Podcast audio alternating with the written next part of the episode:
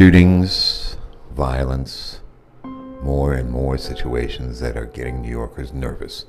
And this is happening just around an election time. Not only that, we have another rain danger flood alert going out.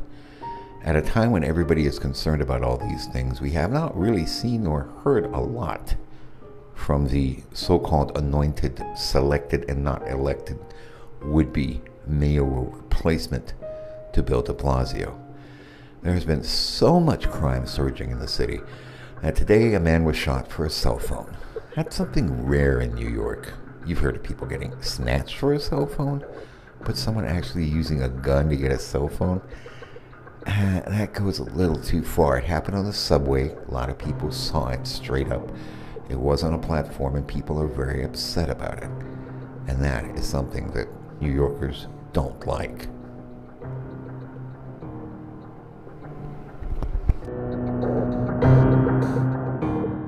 Tonight, an urgent search for suspects in a New York City mass shooting that authorities say was a brazen, coordinated attack.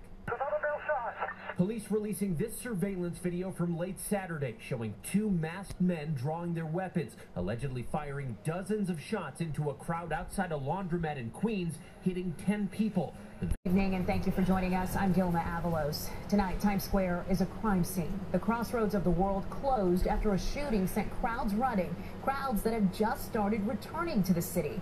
And in the chaos, you can see an officer running while carrying that four-year-old shot in her arms. The little girl stretching out a hand as police rush her to a waiting ambulance. Another victim carried out on a stretcher just steps from the N Y P D Times Square precinct. And in this next video, you can hear the gunshots as people run. Crowds of people running from the corner of forty-fifth Street and seventh Avenue moments after that shooting. And the image most people have of New York and crime is probably best presented by a television show that's on uh, the T V network C B S. It's called Blue Bloods. Everybody knows about it if you're in the United States. It's one of the top-rated shows.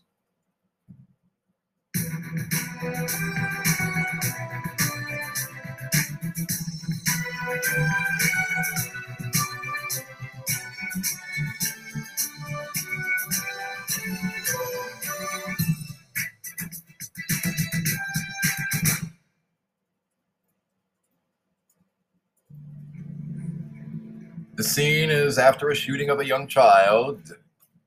Tom Selleck, chief of police, is talking to the mayor. What the hell? You took away anti-crime. You cut my numbers in the field and in the budget. I had no choice with the city council. I had to. You don't go to war with the army you want. You go with the army you have. And we do. Every day. So it's my fault some crazy person fired into a busload of teenagers. That a kid got shot at a playground. That's on me. Mister Mayor, there is a reason crime is rising, and pretending it isn't won't make it go away. What? And that is basically the synopsis of what is happening in the city of New York. Crime is rising. Denial will not make it go away. You can go to any number of places and see any number of scenes. The scene will be the same.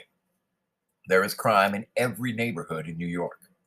And that crime is fueled primarily by a lack of opportunity, jobs that have gone away, businesses that have closed, a post-pandemic uh, drop in numbers.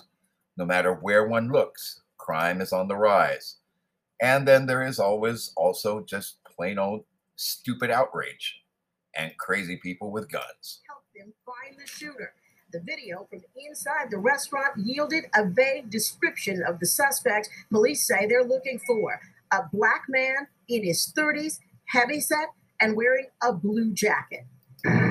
That is basically the average number of, uh, you know, the average type of suspect that, that N Y P D is looking for. Not the racial profile, but the age profile.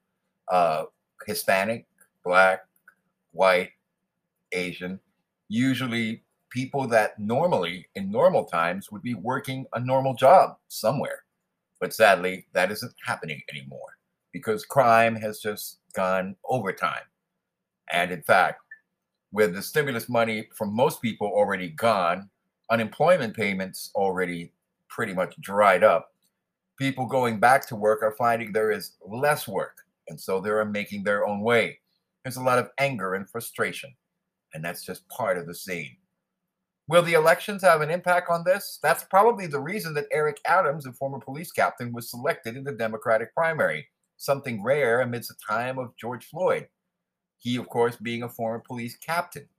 So for him, a scene like this, with the mayor clamping down on the police commissioner, is something that many people would find real. And more so the next scene as you listen through to this dialogue.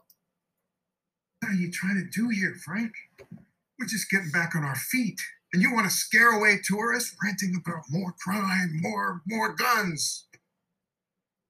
Your job out there was to answer questions, not to supply reporters with headlines. Now that's Tom Selleck listening to the mayor of New York, supposedly in this T V show. You were the law and order mayor. You were the guy I used to have to hold back. You know what, Frank? I've got a city on its knees. My hands are tied just the same as yours. Mister Mayor, call out what's happening. You and me, together. I need people to feel safe in this city. No, you need people to be safe in this city. And that pretty much sums it up, what the average New Yorker feels. That's why pretty much this show is written by New Yorkers. Sometimes they say for New Yorkers. It talks about how people feel, about their day-to-day. But listen to what this shopkeep says to one of the other Ryans, uh, basically, when it comes to the issue of, well, how exactly is this going to be? I'm sorry, not a Ryan, a Reagan. I, Uh, yeah, the the, uh, the cast of family is all Reagans. I always think they're Ryans because it's always like Saving Private Ryan. But anyway, uh, here's one of the younger Reagans, a sergeant. I forget his name. But uh, I think it's Eddie is the wife. And uh, she also is a cop. They're married. And they work together. He's a sergeant. Their father is the commissioner of police. Sounds like a very interesting family business. Normally in New York, when you hear family business, you think of stocks, bonds, grocery stores, or the mob. But in this case, it's about cops. To get you to the hospital. You could have an injury. I'm fine. Okay, we're going to take a complaint on this? No, thank you. Mister Tran, in order for us to charge him, you got to cooperate with those documents. Well, then we have to testify, go to court, close the store. We can't miss a day's work. And what's the point? He'll be released anyway. No. If you don't file a complaint, the charges may not stick. Yeah, don't you want justice? I want people to leave us alone. And that is the reality of what the average New York shop owner feels. They just want to be left alone to do their business, to earn, to pay back huge amounts in taxes that they have to pay for owning a store or running a store. It's more expensive to run one in New York City than any other place in the world. And this is a daily problem that they have. So, as the mayoral debates take place tonight here in New York City, what exactly does all of that mean? What is the average New Yorker going to choose? In a heavy, rainy period, it will have to decide what the voter turnout will be. If voter turnout is low for this advance in early voting, then that most likely means the status quo will prevail. But if voter turnout is high this early, despite rain and flood warnings and the like, then anything goes. And anything can happen. What exactly is happening, we do not know yet. We have uh, yet to see how full the polling places are. Many reports have been talking of advanced early turnout and, of course, a lot of mail-in votes. But that will be seen. Let's listen to the candidates. Gentlemen, thank you very much. It is time now for closing statements. You each have one minute. And by the rules, we begin with Mister Sliwa. Ustedes me conocen. That means you know me for forty-two years. And what I will bring to City Hall is compassion and caring, which has not existed from either of the political parties.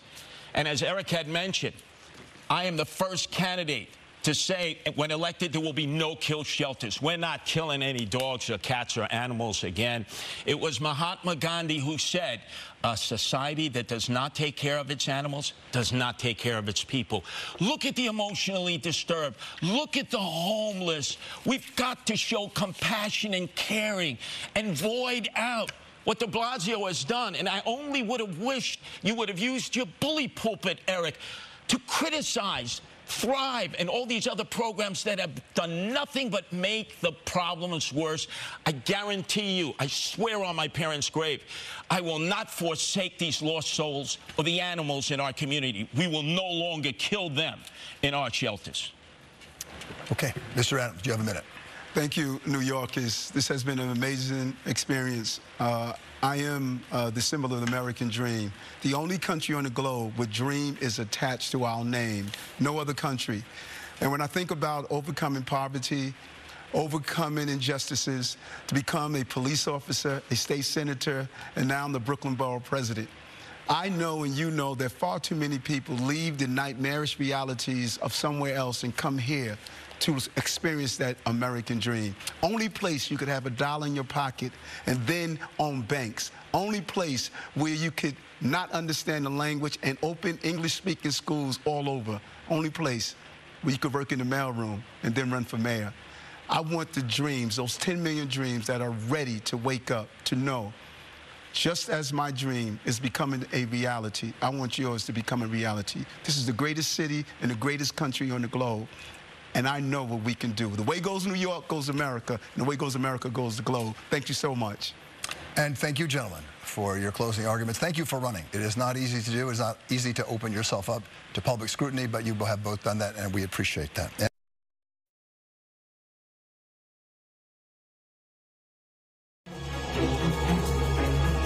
I am the face of the new Democratic Party. Look at me. Now, they say, you want to do this for stopping frisk? Shut up. We know Andrew Yang is a fraud. He's a liar. We could care less about Andrew Yang. Go back to Iowa. You go back to Ohio. New York City belongs to the people that was here. This New York Times story published over the weekend details Adams' interactions with donors, lobbyists, and other special interests. As the state senator and borough president, I've had the opportunity to date some of the most attractive women in this city. Well, I'll be darned if I'm ashamed to say it. I deserve a raise. I deserve to be paid more. And I'm only a freshman and I'm already complaining. I am the face of the new Democratic Party. Go back to Iowa, you go back to Ohio. Give me, show me the money. Show me the money. That's what it's all about.